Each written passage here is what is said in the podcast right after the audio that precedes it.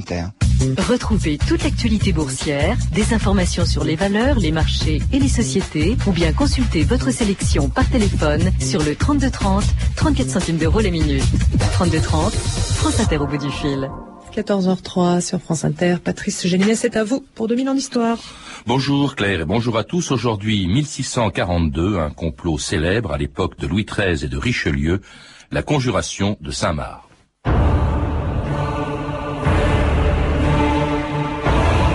On ne saurait faire un plus grand crime contre les intérêts publics qu'en se rendant indulgent envers ceux qui les violent. En matière de crime d'État, il faut fermer la porte à la pitié. Richelieu.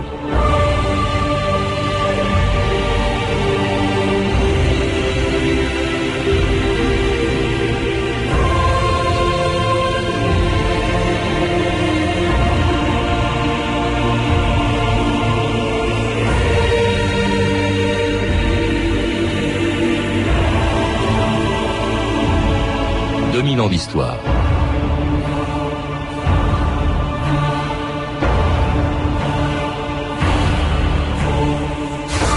Le 12 septembre 1642, à Lyon, des centaines de curieux étaient venus assister à l'exécution du marquis de Saint-Marc et de son complice, François-Auguste de Toux. Condamnés à mort pour trahison, leur décapitation sur la place des terreaux fut une véritable boucherie. Le, bureau, le bourreau dut s'y prendre à plusieurs reprises pour que la tête des deux hommes tombe sur l'échafaud. C'est ainsi que se terminait le plus célèbre complot du règne de Louis XIII. À sa tête, un homme de 22 ans, Henri de Saint-Marc. Entré à la cour à l'âge de 15 ans, nommé grand écuyer du roi, il était devenu à la fois le favori de Louis XIII et le rival de son premier ministre, l'homme le plus détesté du royaume, le cardinal de Richelieu. Le cardinal est une bête malfaisante qu'il faut abattre sans hésiter. Parfaitement. Quant à moi, je réclame l'honneur de lui porter le premier coup. Mais ne pourrait-on se débarrasser du cardinal sans recourir à ces fâcheuses extrémités? Qu'en pensez-vous, Saint-Marc? Il existe un moyen plus sûr pour abattre le cardinal. Lequel? Je me fais fort d'obtenir ce disgrâce. Il est peu de choses que le roi me refuse, vous le savez. Dieu sait pourtant qu'il a fort à se plaindre de moi. Pour peu que je me montre aimable, dans une semaine, il n'aura plus rien à me refuser. Je m'en porte garant.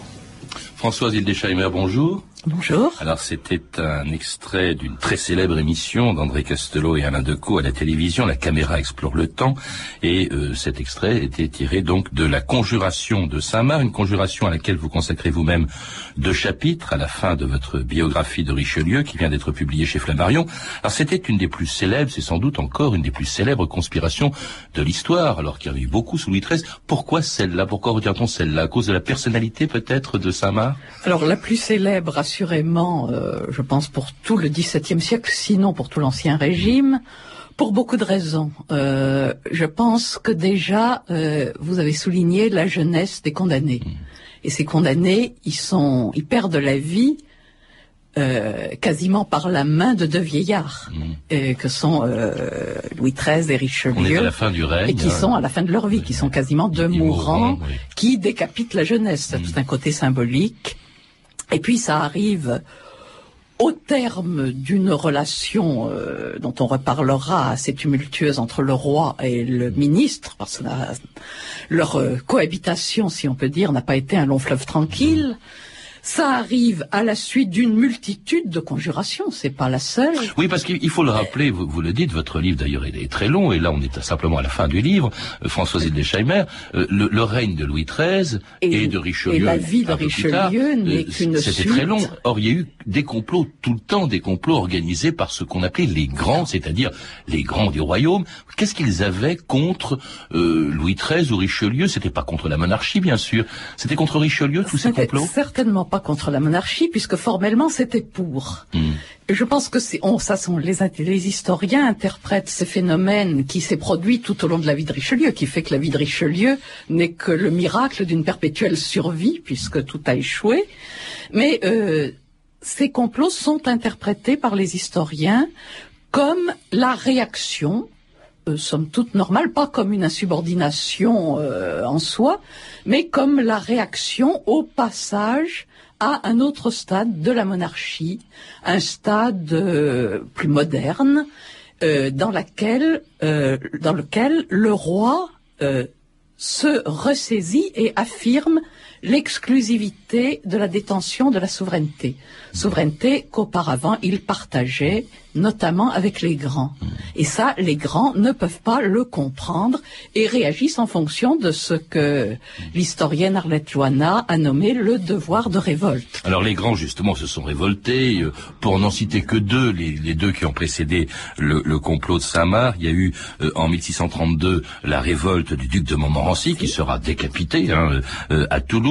Et puis un an avant la conjuration de Saint-Marc, celle du comte de Soissons. Mais derrière toutes ces conspirations, il y a un homme qu'on trouve en permanence, c'est le propre frère du roi, c'est Gaston d'Orléans. C'est Gaston, l'éternel Troblion, est celui que l'on ne peut pas châtier parce que toutes ces conjurations se terminent dans le sang. Oui.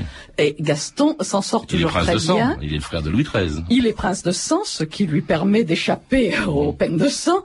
Et euh, il s'en sort toujours très bien. Euh, au surplus, en général, euh, il vend ses, il vend au sens propre ses, euh, ses services, ses services, et Ouais. il s'en tire avec euh, un apanage plus grand, Ouais. des gratifications. Bah, il faut dire quand même, pour dire son importance, c'est que pendant longtemps, il, était l'héritier. légitime tant que Louis XIII n'a pas eu d'enfant avant la naissance de Louis XIV. L'héritier jusque en 1638, c'est-à-dire très tard dans euh, le règne, puisque euh, je vous rappelle que Louis XIV ne naît que le 5 septembre 1638, et jusque là, euh, euh, Gaston est l'héritier, et ensuite. euh, il reste quand même important parce que en cas de régence, eh bien, il peut. euh, je vous rappelle que le roi est, est un mourant. euh, Alors tous les complots euh, derrière lesquels euh, il se trouve ont échoué, et puis arrive celui de Saint-Marc. Alors il faut rappeler qui est le personnage de Saint-Marc. Je précise aussi que on dit parfois 5 Mars parce que ça se prononce comme ça, c'est INQ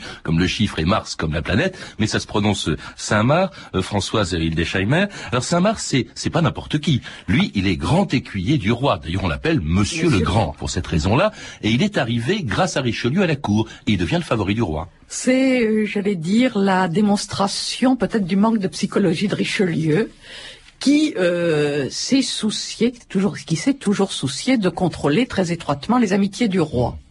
Alors il y a eu quelques épisodes d'amitié féminine qui ont assez mal tourné, et Richelieu s'est dit, bien pourquoi pas un jeune et beau cavalier que je vais contrôler puisque son père, euh, qui avait été surintendant des finances, était un fidèle de Richelieu, Le père de Saint-Marc. le père de Saint-Marc, d'Effia. Et donc, Richelieu a persuadé très laborieusement, parce que Saint-Marc, au début, euh, a refusé. Et c'est Richelieu, euh, il était quand même difficile de refuser quelque chose au tout-puissant cardinal, qui a fini par le placer auprès du roi. Alors, euh, ça s'est fait euh, petit à petit en 1638. En mars 1638, le voilà, grand maître de la garde-robe, et puis en fin 1639, le voilà, grand écuyer, euh, Monsieur le Grand. Alors ce Monsieur le Grand, ce Saint-Marc, justement, ben, ses ambitions ne s'arrêtent pas là. Il a de plus hautes ambitions qu'il dévoile d'ailleurs à Richelieu. Pourquoi voulez-vous être duc? Pour épouser la princesse Marie de Gonzague. Mais parce que la faveur vous a fait devenir grand écuyer, vous oubliez le tout petit rang qu'occupe votre famille. Ma mère approuve ce mariage. Si vous dites vrai, votre mère est folle. Je vous interdis Vous n'avez rien à m'interdire Mais voilà qui achève de m'ouvrir les yeux sur votre compte. Je me suis trompé sur vous. Dès la première heure. Je me suis trompé sur vos capacités quand vous êtes un incapable. Sur vos mérites quand vous n'en possédez aucun. Sur votre courage quand devant un... Monsieur Monsieur de Saint-Marc, vous êtes mon erreur. Mon erreur vivante. Je vous ai pas accordé votre congé.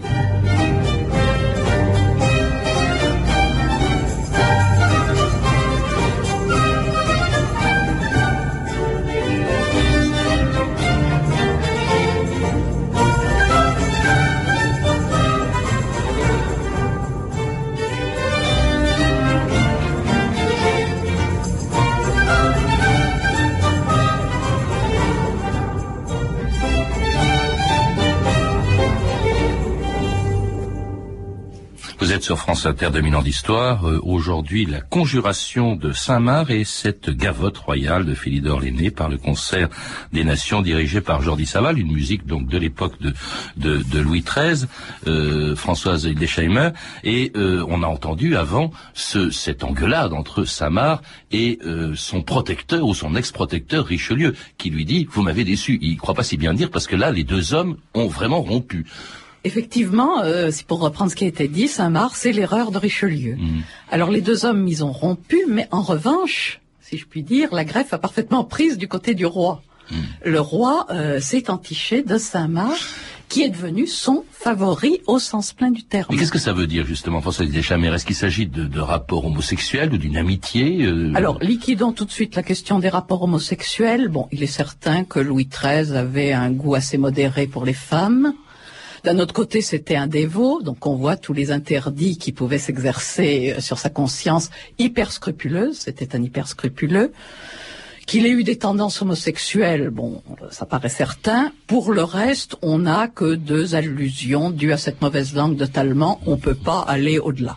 Parce qu'il il engueulait quand même, il, il faisait des scènes de jalousie, Louis XIII. Quand. Saint-Marc partait à Paris, euh, euh, quand il allait faire la fête à Paris, euh, euh, loin de Louis XIII, Louis XIII lui faisait des scènes de jalousie. C'est tout le problème de la personnalité du roi. Louis XIII, c'est une personnalité absolument fascinante parce que c'est un, un roi au plein sens du terme. C'est pas parce qu'il est coincé entre Henri IV et Louis XIV qu'il faut le, le déprécier.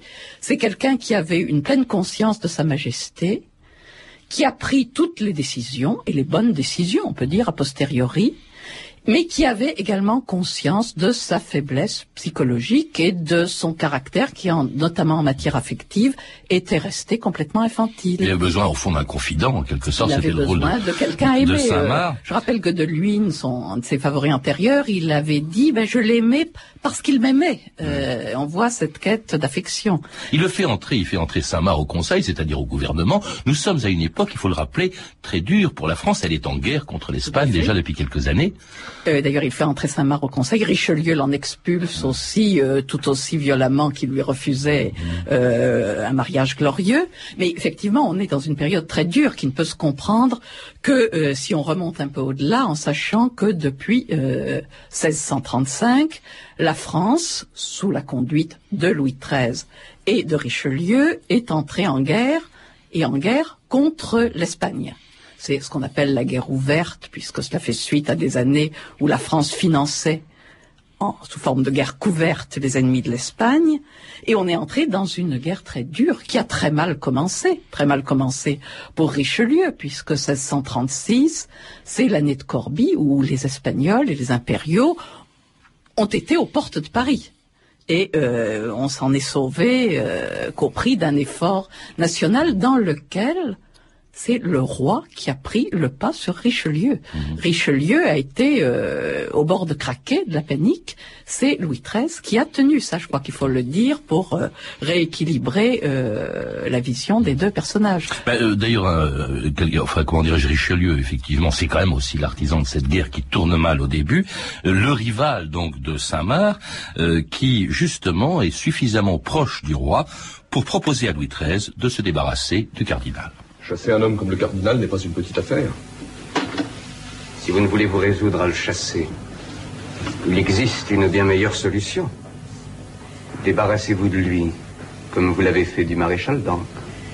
J'y ai pensé quelquefois. La voie la plus sûre et la plus courte est de le faire assassiner lorsqu'il viendra dans votre appartement, où ses gardes point. Oui, mais il est prêtre. Et cardinal. Tu seras excommunié. Pourvu que j'ai l'aveu de votre majesté, je ne me mets pas en peine. Alors, sire, J'y penserai, Saint-Marc. J'y penserai. ah, votre majesté s'en souviendra. Elle n'a pas dit non. Mais je n'ai pas dit oui. Alors ce dialogue entre Saint-Marc et Louis XIII, euh, il, a, il a beaucoup de choses authentiques. Il a été écrit par Alain Decaux euh, pour la caméra explore le temps. Mais il y a une chose authentique, je l'ai retrouvé dans votre livre, Françoise Hildesheimer, c'est que quand Saint-Marc propose quand même à Louis XIII de se débarrasser physiquement de Richelieu. Louis XIII, dont Richelieu est le Premier ministre depuis 20 ans hein, déjà, Louis XIII ne dit pas non. Et il dit, oh, mais il est prêtre, je serai excommunié. Ça c'est vrai, c'est authentique, mais on sent bien que Louis XIII n'a plus du tout les mêmes rapports avec Richelieu, il est sur le point au fond de le lâcher. Exactement. Euh, alors il y a à la fois dans ce dialogue, je dirais, le silence du roi et tous ses scrupules euh, devant la, condamnation de l'Église qui s'attacherait à, cela. Et de même que euh, Louis XIII n'avait pas formellement donné l'ordre d'assassiner Concini, Concini, c'est justement le, le maréchal d'Ancre. Le maréchal d'Ancre, le favori de, de sa mère, mmh. qui l'a fait assassiner là aussi, il ne va pas donner l'ordre. Et dans toutes ces histoires, j'allais dire ces romans qui sont un peu des romans de KPDP, si on les prend du point de vue euh, des faits, on a des ratés. Louis XIII ne donne pas l'ordre. Euh, à Amiens, quand dans un précédent complot, Gaston et ses complices peuvent ont le, cardinal sous la main et peuvent l'assassiner, eh bien euh, Gaston ne se résout pas à donner l'ordre mmh. et euh, on a toute une série de rebondissements qui reposent. Euh, mmh. Parce que Louis XIII, on, attribue à Louis XIII cette phrase, vous, vous l'écrivez vous-même. Je voudrais qu'il y ait un parti contre lui, dit Louis XIII en parlant de, de, de Richelieu. Alors ce parti se forme justement autour de Saint-Marc, hein, qui veut se débarrasser, qui rêve évidemment d'être premier ministre, sûrement à la place de Richelieu. Alors on retrouve évidemment Gaston d'Orléans, le duc de Bouillon, quelques grands noms, François Auguste de tout, euh, qui est, qui est l'adjoint de Saint-Marc, le marquis de Fontrac. On dit même que la reine elle-même, Anne d'Autriche, aurait été dans le coup. Alors, je vous rappelle que la reine est, une espagnole, qu'elle a été précédemment convaincue d'intelligence avec l'ennemi, et que euh, la reine, depuis qu'elle est mère, a un gros problème, c'est, euh, on dirait, j'allais dire en, français juridique moderne, la garde de ses enfants. Le roi, avec qui elle ne s'entend pas très bien, a euh, ce point de pression sur elle, peut faire pression sur elle en lui enlevant ses enfants. Et elle est obligée de composer avec Richelieu. Donc il va y avoir durant toutes ces dernières années un jeu euh, entre la reine qui déteste le cardinal mais euh, doit en faire son avocat, le cardinal qui en cas de régence, si le, si le roi euh, avant lui, aura besoin de la reine, on va avoir une sorte de rapprochement. de rapprochement dont on ne sait pas jusqu'où il est allé. Alors justement, parlons des conjurés. Maintenant, Sama, alors ces conjurés n'envisagent pas seulement de faire éventuellement tuer Richelieu, mais surtout de s'en prendre à sa politique, Exactement. à la guerre contre l'Espagne. Ils veulent qu'elle s'arrête, et c'est là que qu'est rédigé un traité secret avec l'Espagne. Hein. C'est leur moyen de pression sur, sur la conscience du roi, de dire arrêtons la ruine du royaume, arrêtons cette politique qui est aussi la ruine de l'âme très chrétienne du roi. Donc faisons la paix avec l'Espagne.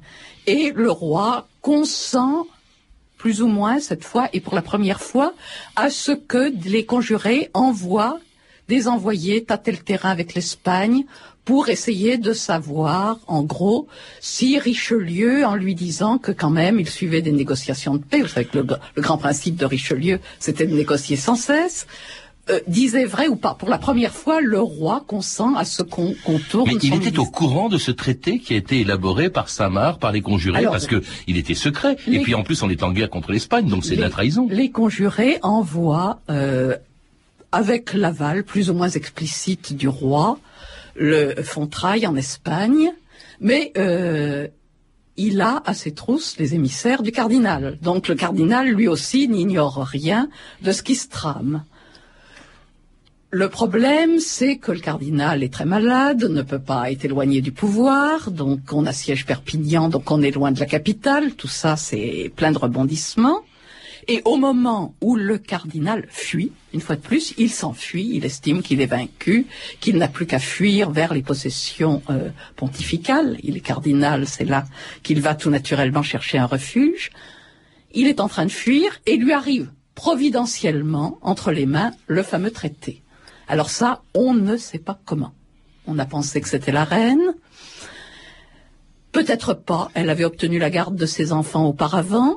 Mais peut-être voulait-elle rester dans les bons, euh, bons termes avec le cardinal, peut-être était-ce des espions du cardinal, peut-être était-ce des conditions purement fortuites, on ne sait pas, mais toujours est-il que, miracle, le voilà en possession du traité qu'il peut immédiatement mettre euh, devant le roi, le roi qui euh, n'avait pas, certainement pas réalisé que son favori irait jusqu'au crime de trahison. Et c'est effectivement Mazarin, je crois, quelqu'un qui deviendra célèbre, qui transmet ce traité secret à Louis XIII à Perpignan.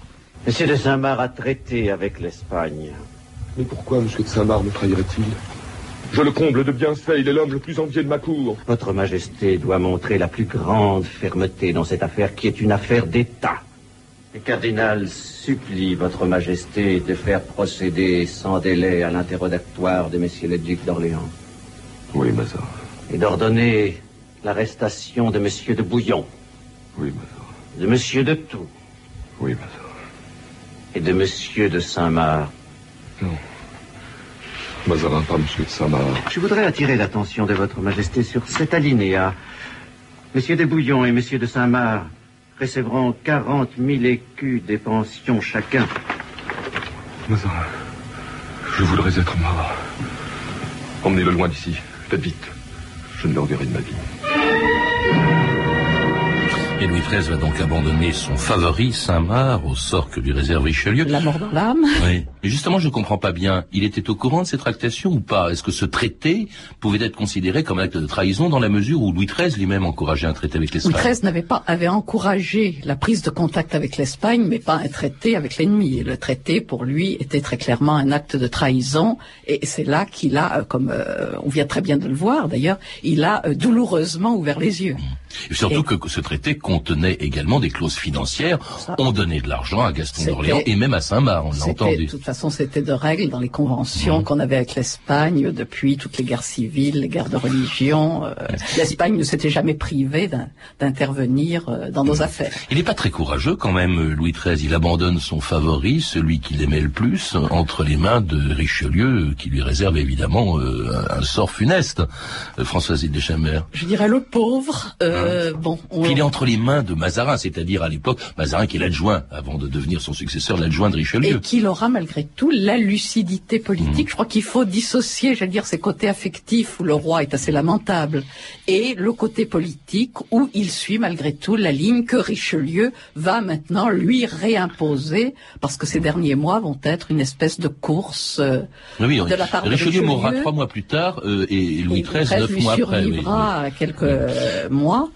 Alors, il y a quand même, ils étaient plusieurs comploteurs. On dit le complot de Saint-Marc. Saint-Marc était un des comploteurs. Ce qu'il y a Saint-Marc sera le- bouc émissaire, le bouc émissaire, parce que Gaston d'Orléans, par exemple, on l'interroge. Alors lui, il se déballonne complètement. Il accable Saint-Marc, mais il aura rien. Il est prince de sang, il est intouchable. Toute sa vie, euh, il a rejoué cet épisode. Alors en revanche, le procès euh, de Saint-Marc et de son adjoint de tout va avoir lieu. Ils seront, et ça se déroulera Alors, à Lyon le procès, en septembre. C'est encore un de ces procès extraordinaires dans lesquels euh, Richelieu, j'allais dire, excellait, euh, montrait, euh, dire, à la face du monde combien il était impitoyable. hein. Il y avait un côté euh, propagande dans ces procès. Donc effectivement, Saint-Marc est arrêté, donc on est en 1642, il est arrêté le 13 juin, il est exécuté le 12 septembre. Ça n'a pas traîné.